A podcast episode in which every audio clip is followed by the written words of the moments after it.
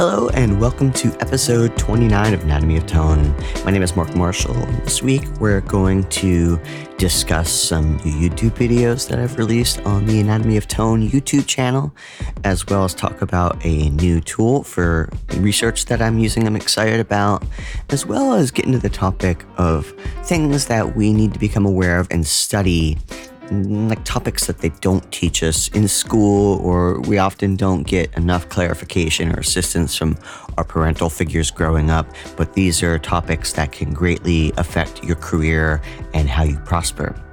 Let's start off with talking about the YouTube channel.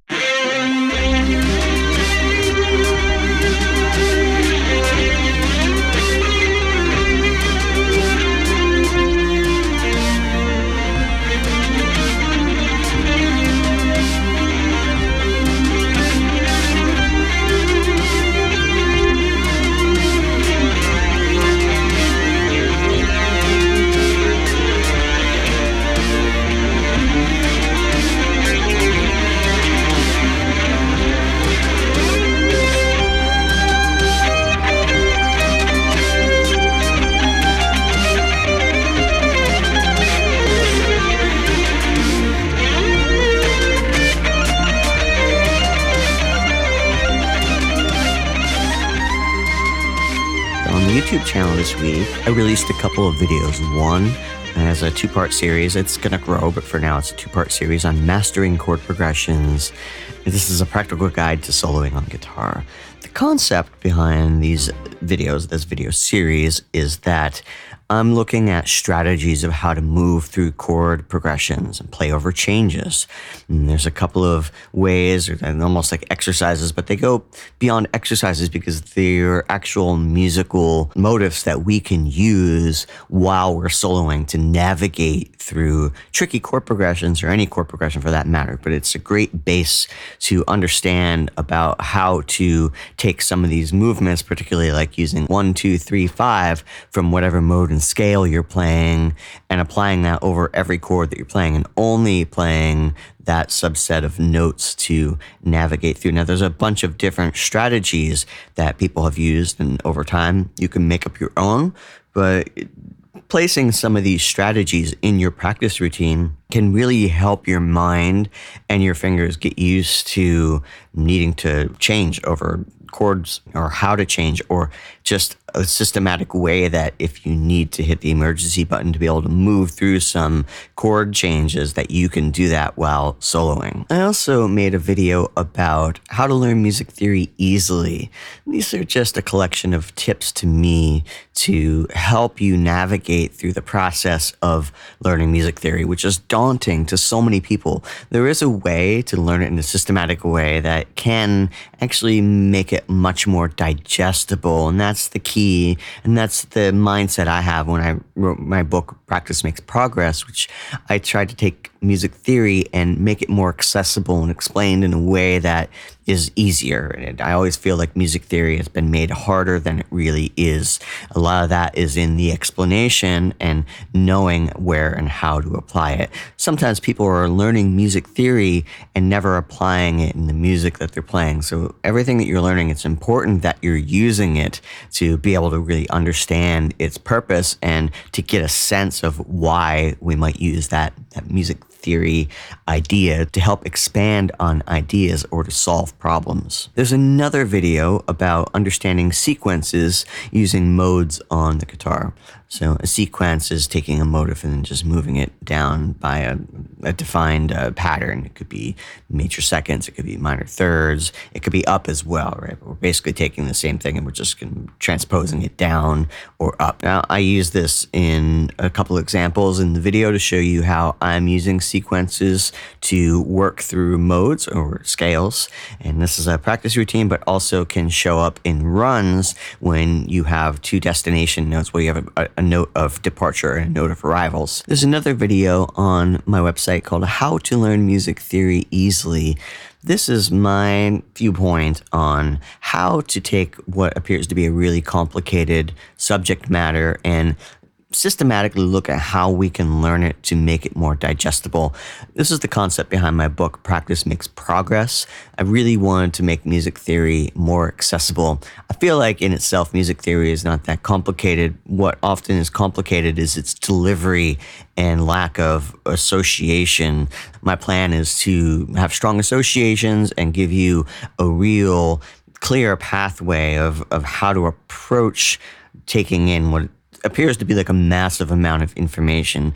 If you check out that video, you're going to see me discuss in retrospect what I think, what I wish I knew when I was learning music theory about the layout and, and the order to which I, I should have been approaching things. There is one last video I did last week. Been making a lot of short videos that have one key point in them, something for us to practice or to really think about. I'm trying not to make long videos because I don't want there to be too many points of information in it. I feel like one video with one clear point is more valuable than when you're taking in too much information at one time. I also have a video on mastering transposition and harmonization with using the Note Tutor app. I've been writing a lot for horn sections. They're tricky to write for because they're transposing instruments. For instance, the alto sax is up a major sixth from concert pitch. So if you play middle C on a piano, that actually is going to be an A note above that C note written for the saxophone part. That could be a little confusing. So if you're looking at a saxophone part in A, you actually have to transpose that down to know that's a C note on the piano. It's a little bit of a brain twister. I was always getting them reversed. Which direction do I go? Which one is the tenor sax? What's the alto? What's the bari, right? It took me some time to make some clear associations. And one of the things I did was I think of the high note in the saxophone, or actually all saxophones as being the transposed note, right? So in other words, like saxophones are, are already transposed and I have to go back to piano and the piano is the natural note. So I just made a, a clear distinction in my brain and visual association and, and representation of how I want to recall that information to make sure I got that clear. And it worked. Now I'm really clear on what the soprano is transposed to, the alto, the tenor, the bari, and also when I'm looking at a score or trying to write a score, I'm very clear about what role it is. Is it transposed? Is it in concert pitch? Note Tutor, which is an app I recommend to everybody because it helps you train to learn the notes on the musical staff. I'm a big fan of reading music, if you know from hearing my podcasts. I really believe there's only good that comes from that. So I encourage everybody to learn how to read music.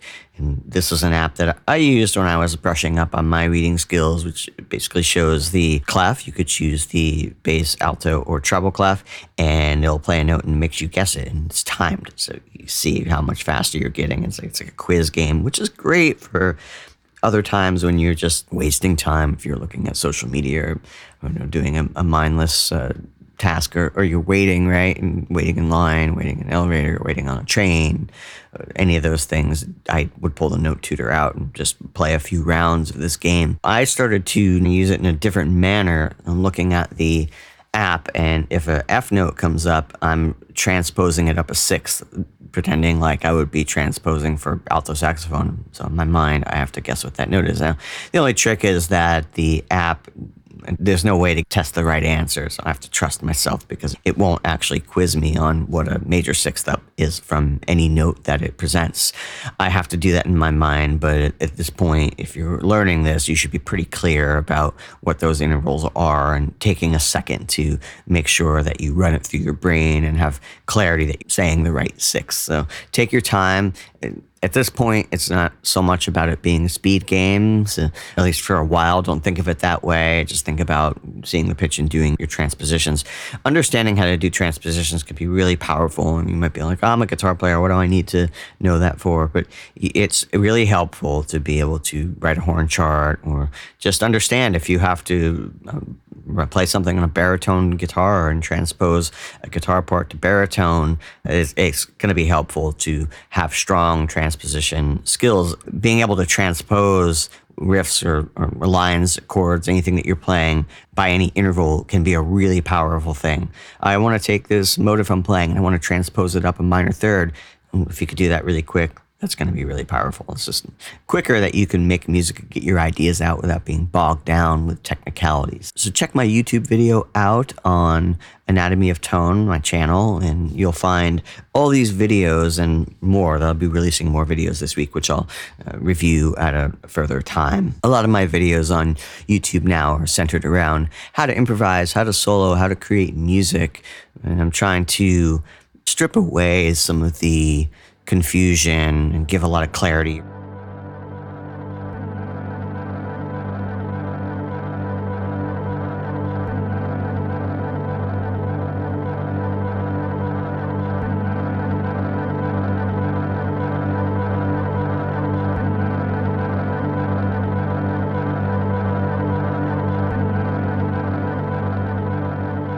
This week, I received a new cool tool that I use for my music research that I'm really excited about. I found a shop on Etsy called Tune Utility, and Thomas Evelyn makes these stencils for staff and tab which you should write on paper.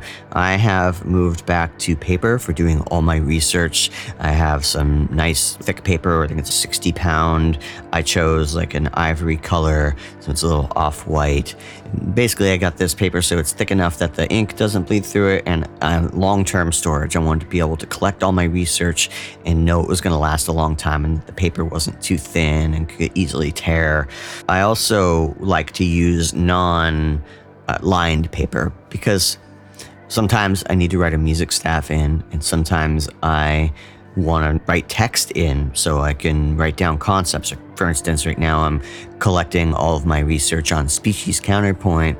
I made a lot of this research on the iPad as I was learning it and reading various books on counterpoint. Now I'm transferring it to this paper, and I don't like using staff paper because I don't like writing text on the lines. It makes it hard to read. For me, I need to have either standard lined paper, which is what I used to use on the iPad, which was tricky in itself because then writing in staff notation was tricky.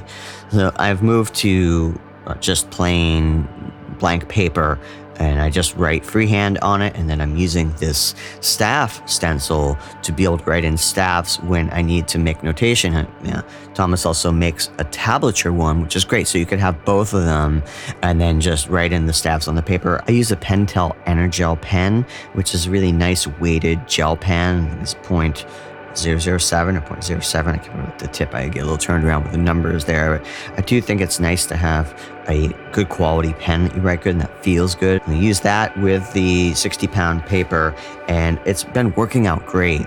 Today, I just was collecting the research on the various species of counterpoint, species one, two, three, four, five, and just wanted to write it out in a clearer manner. So I was immediately using the stencil that I got this week, which has just simplified my life because everything looks so much cleaner now. I can choose where I want the stabs on the paper, and it just allows me to maybe focus and display the stabs in a way that I'm basically trying to tell the story through the research, which I also think is helpful in creating like a research lookbook of information. The stencil allows me to write the music anywhere and it's quick and it's so much better than a lot of the other devices I've seen, which some of them are like markers or they have a bunch of pencils and you write across at the same time with the pencils or pens, and some are like a rolling stamp, and they could be a little inconsistent.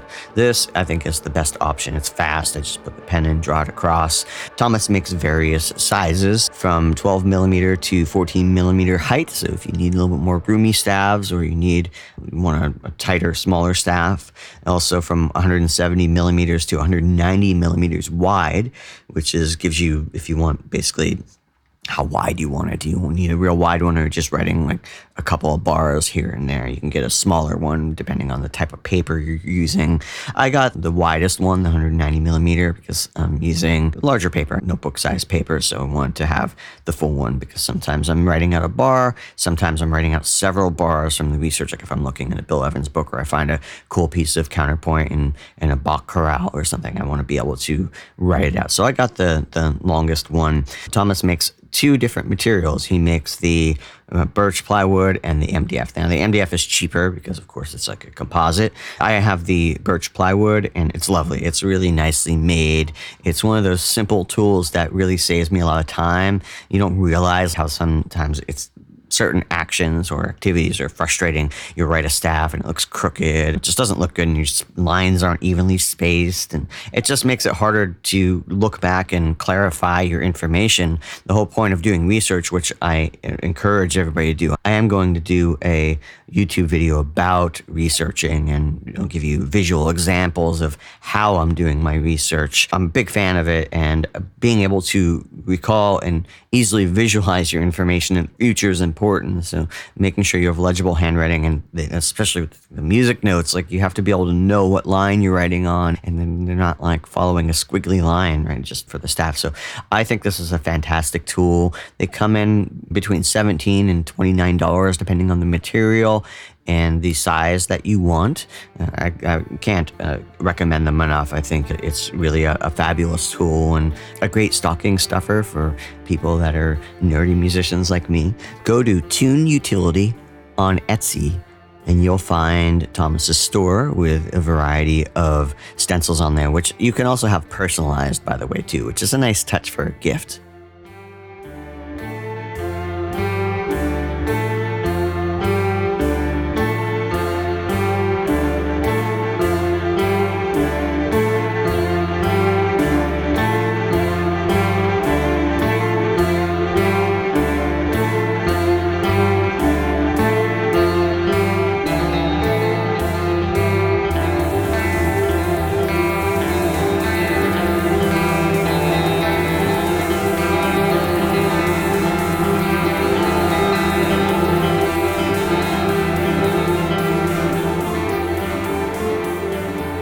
Teaching my last master class at SUNY Purchase, where I'm a professor this semester.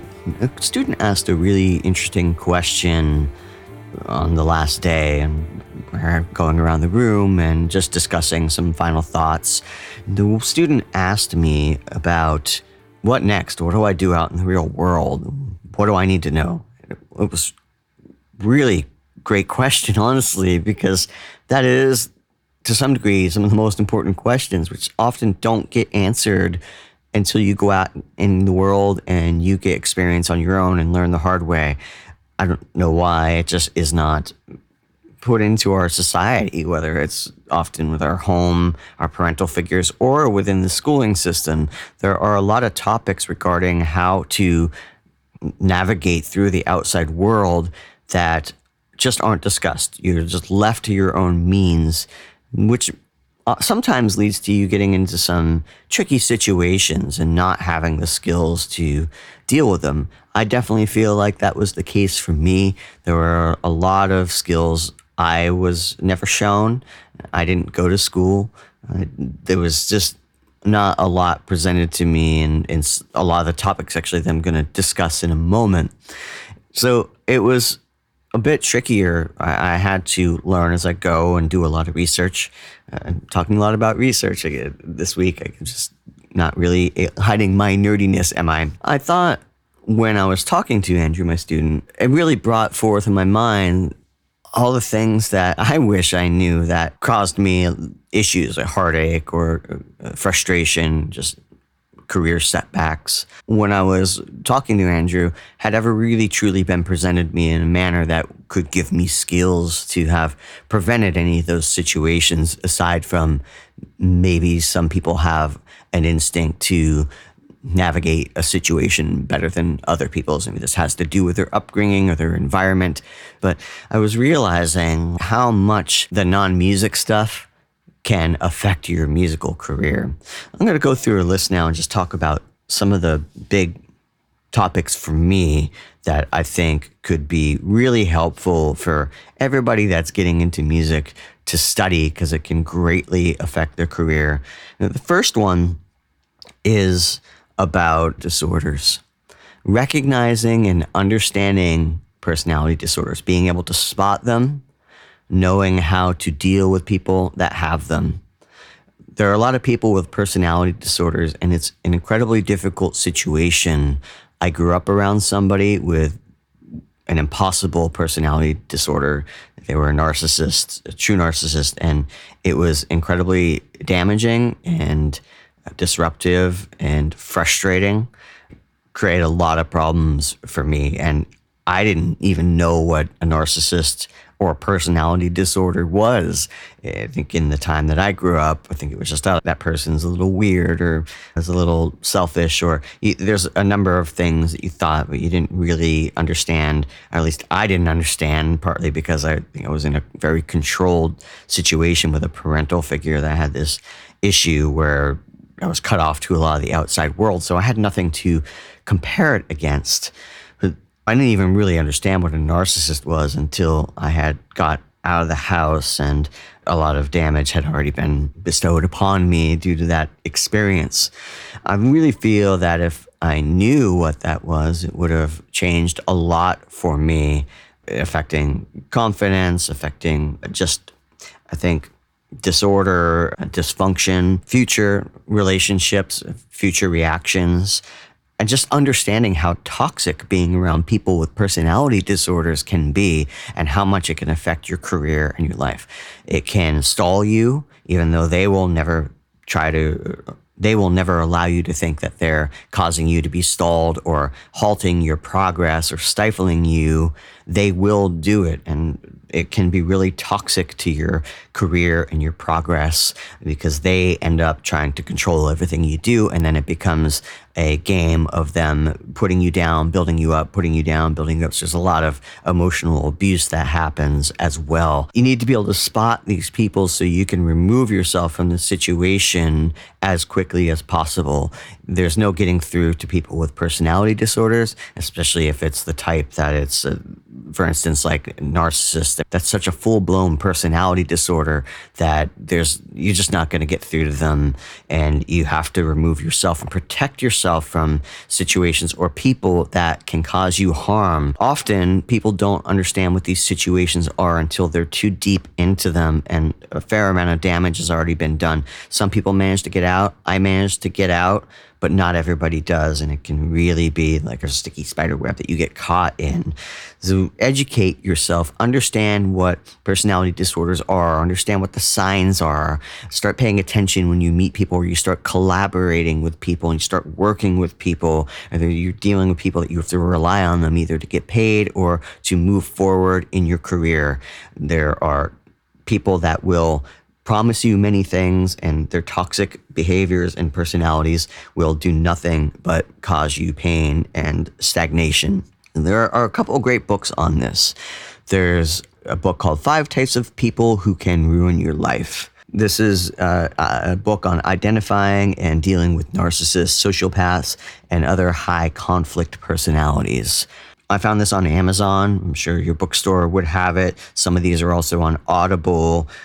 They're great to just uh, listen to. Like Audible, sometimes I go on a walk and I'm educating myself on different concepts. Psychology is a big part of what we do. We have to deal with a lot of people when we make music, and as musicians, bandmates, artists, having fans, dealing with an audience, dealing with bookers. There's so many different social aspects to actually what our career is, even though a lot of musicians tend to be somewhat inward people. We need to know more about how to deal with people and negotiate with them, but also how to protect ourselves. There's another book speaking on that topic of potential conflict, because uh, as well as thinking about dealing with people with personality disorders, we're going to end up, even when people don't have full blown or I think, toxic personality disorders, you're going to end up with conflicts dealing with a booker or having to negotiate a deal or arguing about a song in rehearsal or an arrangement idea. There are healthy ways to negotiate and deal with conflict, and there are toxic ways of doing it. Most of us are not taught that. We are just products of whatever conflict resolution we grow up in our we grew up with in our family household, which can be an issue because we all didn't grow up in great homes with conflict resolution. Growing up with a narcissist, I did not. It was uh, still something I feel like I'm learning properly how to do is to deal with conflict. I don't feel like I've always successfully handled situations when they've got to that breaking point. I didn't know how to diffuse them. And I don't feel like I've always done a good job of knowing how to calm it down or to walk away in a collected manner that has the least amount of damage. So in this book, 10 powerful strategies for conflict and de-escalation, right? How to achieve conflict resolution through effective communication. We need to know that, right? It's just conflict is going to be a part of our lives, whether it's just people we're dealing with in a store sometimes. It's you're going to encounter difficult people, but how you deal with them can also alter the outcome and diffuse the situation. If you're around a fire, you don't want to be gasoline. So, check out a book on conflict. You're going to need it in your career. Speaking of conflict, so many people do not know how to apologize, and you're going to make mistakes. We all make mistakes. We need to acknowledge when we make mistakes. It's a part of our growth. If we're not allowing to admit that we're making mistakes, we're not fully observing what we're doing to acknowledge what went wrong and potentially correct it for the next time it happens. If you're a person that doesn't apologize, you're never truly accepting, even if you feel inside that you may have done some wrong. You're never truly accepting it in a way or, or really taking the credit for that. So I'm encouraging everybody to take ownership for their mistakes. There is a way to apologize, though, and depending on the household, much like the earlier topics I was discussing, you may or may not have a healthy way of apologizing to people. Some people manage to apologize in a way that still feels like they're blaming the other person or that they're not taking accountability for what went wrong. I do think it's uh, important to know how to communicate to people to relay or take responsibility for when that you've made when you've made a mistake often I think people are very forgiving of when you make mistakes. They're less forgiving about the way that you handle those situations. That is often the part that really sets people off. Sure, you make a mistake, some people could be disappointed or angry for a short period of time, but if you acknowledge in a healthy way how you've made that mistake, how you are aware and maybe going to change it, then they're going to think a lot differently about you and have a lot more respect for you because of your you're just being an honest and because of how you're handling the situation. There's a book on Amazon and in your bookstores, How to Apologize: A Guide to Reconciliation and Empathy in Relationships check that out. There's also other books. I just picked a couple books that I dug, uh, which I thought would be a good starting place course, it's always good to check out a few resources on any of these topics to really get an overview in your research. And speaking of communication, right, The Art of Communication is another book I found. How to communicate effectively by refining your social skills just as I was saying before, whether we like it or not, in the music business, we have to be very social.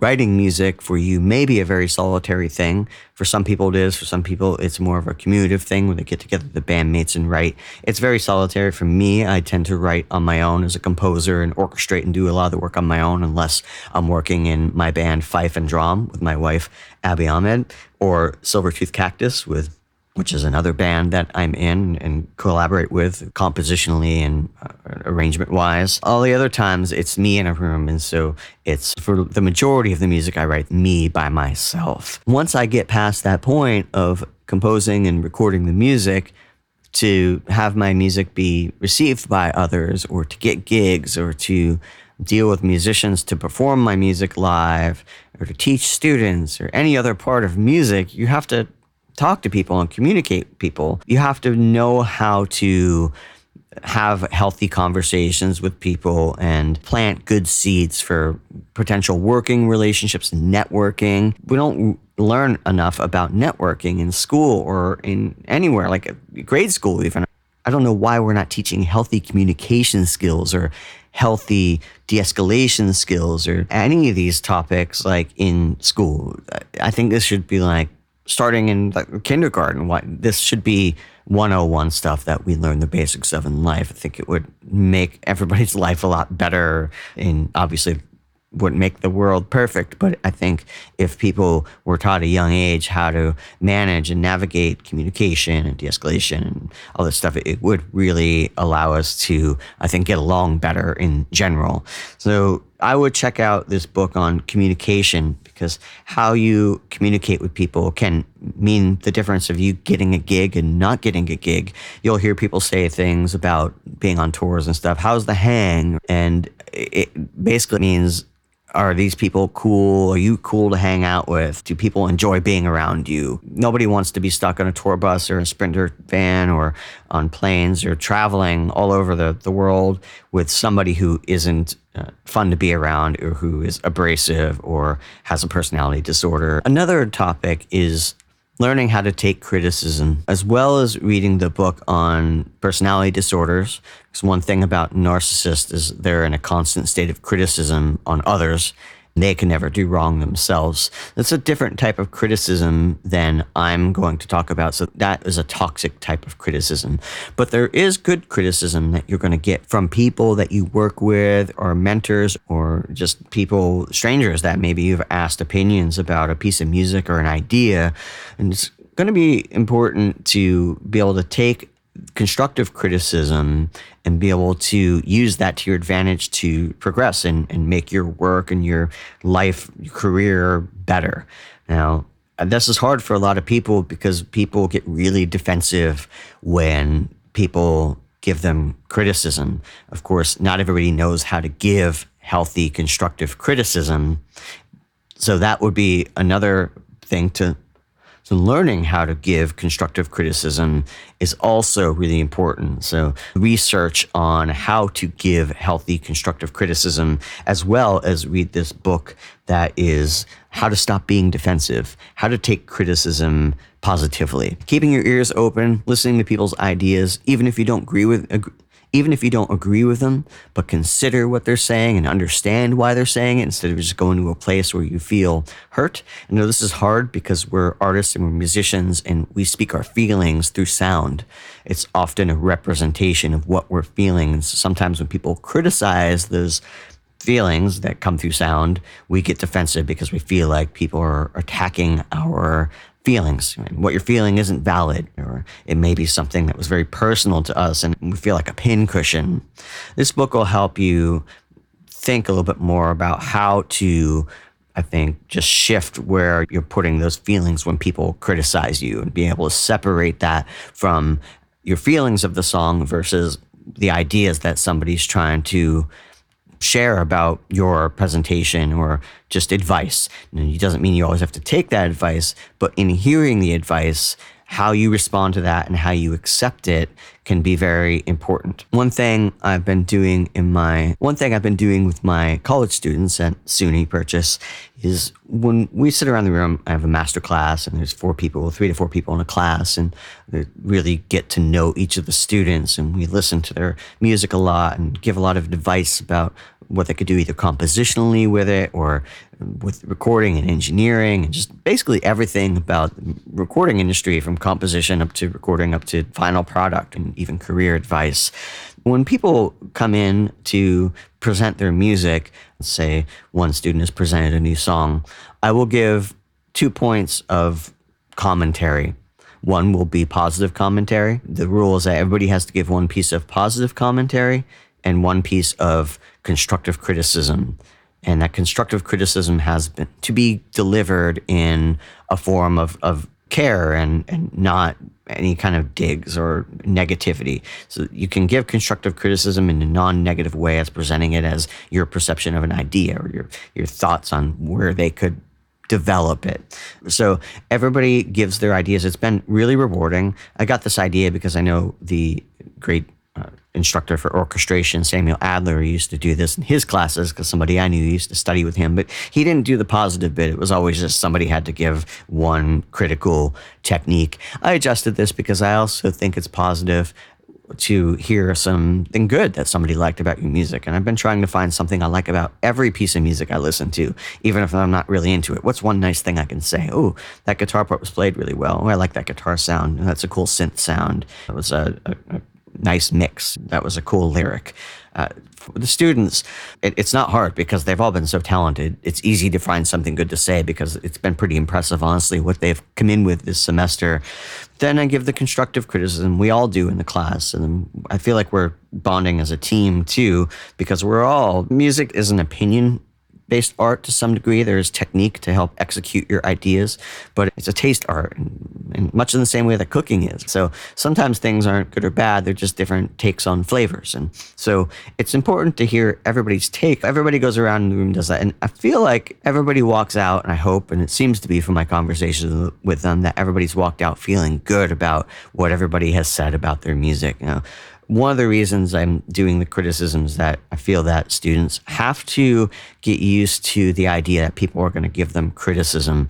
One of the difficult parts, if we're just learning how to make music at home on our own, is that we're not presented with a lot of uh, constructive criticism. We're our own judges, and sometimes we're also our harshest judge, which can be negative in its own way. We are harsh. And so that could sometimes also lead to the way that we take criticism for other people because we are so harsh on ourselves. And I want my students to get used to taking criticism from others so that it doesn't trigger that that feeling of such negativity or, or hurt when people are uh, presenting maybe their thoughts or criticisms on music. So I would recommend checking out this book, Criticism Bites, dealing with responding to and learning from your critiques. It's another great book to check out. Again, it's helpful to check out multiple books.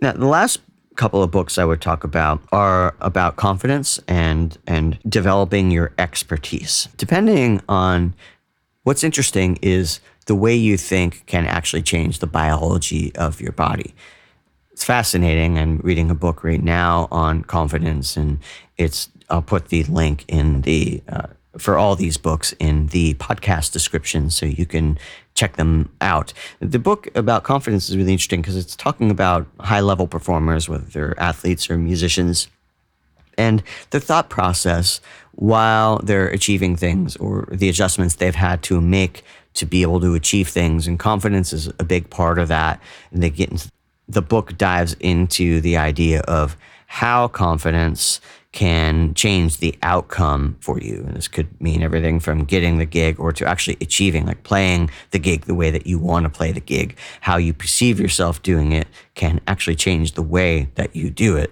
Truly having an understanding of what real confidence is and not ego and how to use confidence can really help your career, not only in the takes that you get as a performer when you're recording or in your compositional process or when you're mm, working with people in a room, whether you're recording them as an engineer, or producer, or you're in a band, or it affects everything you do in your life and it affects largely the performance aspects of it. This book has been really a, wonderful eye opener, I think. And myself, I grew up in a pretty negative environment. I guess confidence had been something I, I struggled with quite a bit because of the situation I was in where I was constantly being built up and broken down again. You're good. You're not any good. You're good. You're not any good. Like that whole uh, situation with being around a narcissist can leave you feeling a little like strange in some ways. I've achieved a fair amount, I feel like, as a an artist and a musician, a professional. I'm aware that I've reached a certain level, but sometimes, like growing up with a certain experience, it doesn't necessarily mean that you feel confident yet. And so there are some places I was confident, but realized that I was lacking confidence in some places. And particularly for me, one of the things I'm trying to deal with is born legally blind. I can't see so well. It doesn't mean I can't see, but I'm limited. I can't drive a car, so seeing a street sign from across the street is difficult. I can see it now because I have glasses, but it doesn't mean that I can see well. So I still will walk down the street and not recognize people I know. I don't see them are still some complications from having the really bad eyesight. I can see better than I ever could, thank you to Dr. Alan Minkoff, who was the first eye doctor I met and worked with, who really uh, improved my vision by twice the amount, which was phenomenal. Still, I have limitations, and reading music is on stage is tricky. I, I read music all the time, every day, and I am an avid reader of music. But when I get on stage, there's a little part of my brain that clicks in and says, You can't do this, hits the panic button because I fear that I can't see it.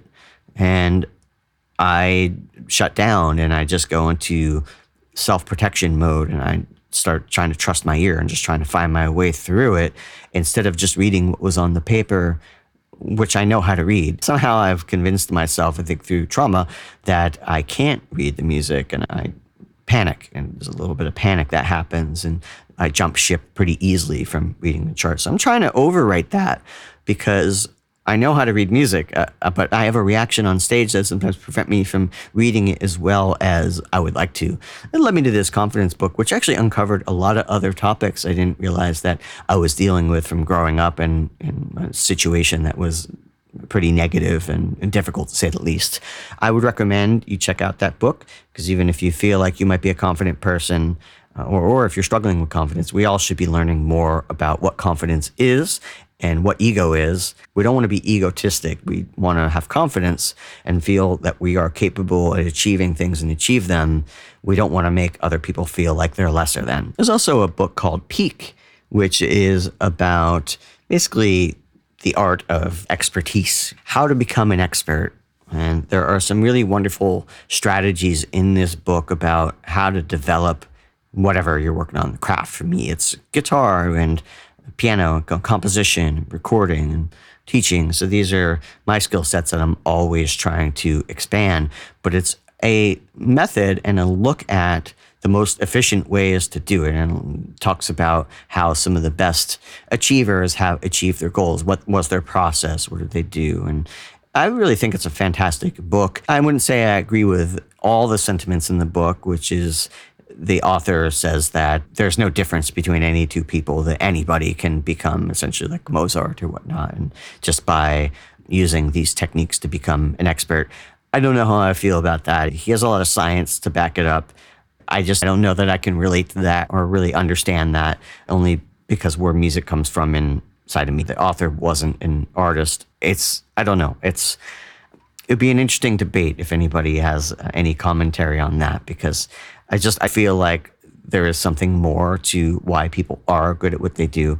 But I think the takeaway from the book really is that once you find that thing you're good at, or actually honestly anything, this book does lay out a really solid plan to put you on a path to grow in a consistent manner very effectively in the shortest period of time. It doesn't mean it's going to be short, but it's basically like trimming the fat on while you're learning things so that you can get everything you need to get done in a shorter period of time and have a better experience. It lays it out. Some people will come to these conclusions on their own, and some people don't. I don't think I did. I love learning and I love practicing. I don't always feel like I did those things in the most effective way. And there were some techniques I learned from this book that I'm impl- I'm employing right now, which I think are fantastic. And so I think it's great to research books on learning because we're always going to be in a state of learning and how to become successful and become great at what we do is also a, a, craft and something we have to learn how that process works in order to use it. The last topic I would like to discuss when it comes to research and books is finance. We're often not taught enough about finance musicians, a lot of us, not all of us, some of us are really great at numbers and enjoy the math of accounting. But there's a lot of us in the music business that tend to not be the best at accounting and bookkeeping. And it's just a trait that we're free spirits and we often like to just wing it or just be free. This doesn't work in a world that is so financially based. And musicians tend to not make the most money these days. The days of many people getting the chance to be wealthy rock stars has waned. And a lot of us, and even ones that appear to be, or I should say, actually are very successful, just doesn't mean the financial stability that you think it means. So that's a surprise when a lot of people get into the music business these days of what the reality of what your capabilities of financial income are. They're much less than what you think they are budgeting money is going to become really important and understanding not only your self worth, but how to set aside money, how to organize paying your bills, overhead, running a business, you know, everything for organizing for taxes. All that stuff is actually very important and will help you if you get into it and understand it now. That is not something I did. I grew up, I did not really know much about budgeting, saving money, and dealing with finances. And I feel now that I'm getting older, I really wish that I had that knowledge. I probably took a lot of gigs I shouldn't have taken for the experience that maybe gave me some experience, but didn't really help me save anything for when I'm getting older or for my actual home life. And I think as we're coming up as artists, we tend to look at things. The, the experiential part of it's so important because we need to get discovered, so we get this big gig and we could become famous. And it's a bit like winning the lottery. You know, there's a lot of people who are really amazing at their craft that make a moderate living. Is the reality for a lot of musicians. Quite honestly, the rock star wealth fame thing is again it, it randomly happens to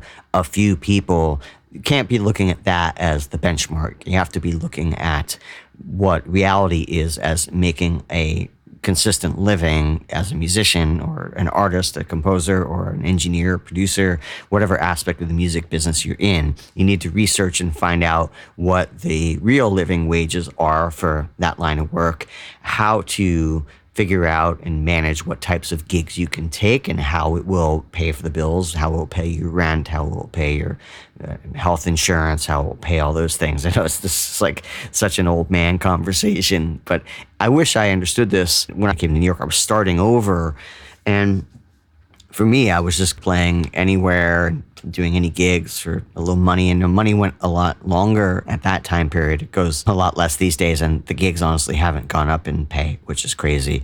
And I was able to get by, but I wasn't as concerned about the money. I was taking a lot of things, and this whole time, I didn't never thought about saving any money. I was never good about saving money putting money aside, putting it in different places, investments, uh, savings accounts. It just was bad at managing money. I never was good at balancing my checking account or keeping in track of what was coming in, what was going out, what my monthly uh, cost was or my monthly budget.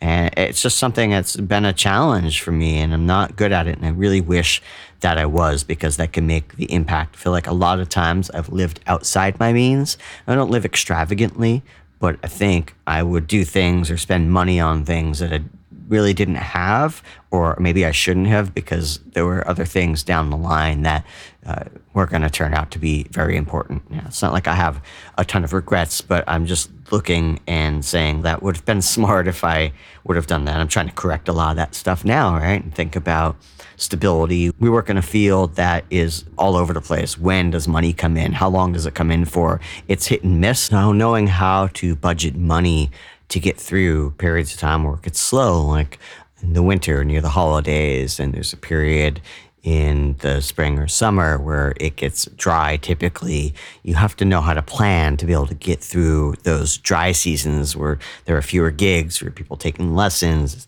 things slow down so you have to think about that and also understand what exactly you're making from what gig and how it could progress you forward, aside from just it being a cool gig or playing great music or knowing that somebody can see you. You do have to see it as a business, which I think is very hard for a lot of us. And I didn't see it that way for a long time. I came up in an environment where it was just all about making it. And what making it is a little different, I think, than how a lot of the public perceives it. Right, so making it is really being successful, making a living, being the best at it that you can. I suggest that you consider that fame is not the standard for what success is. Success is sustaining yourself from your craft.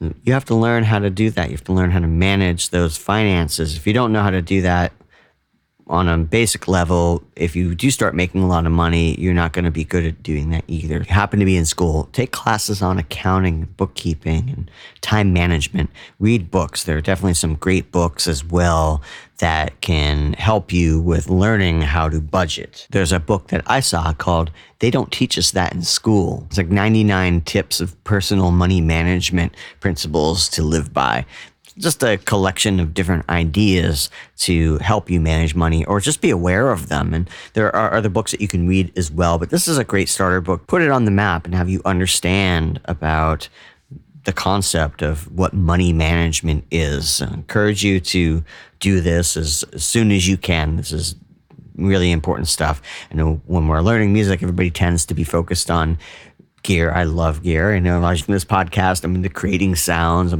love composition. I'm so in, embedded in the idea of making music. That can overshadow a lot of the other skills that you actually need, and to some degree, can create huge ripple effects for your life and your career. So I'm not saying don't buy that new cool pedal or don't spend all your day composing. I'm saying that you have to allot some time to absorb these other concepts because they will show up and affect your life in many ways. I hope you've enjoyed episode 29 of Anatomy of Tone. I'm going to take two weeks off for the holidays, and I wish everybody, no matter what holiday you're celebrating, I hope you have a great one and enjoy yourselves. I'll be back in January with some new concepts and new gear to discuss. If you have any questions or comments, you can reach me at anatomyofguitartone.com. You want to reach out about guitar lessons, music theory lessons, composition lessons. See you in 2024 for.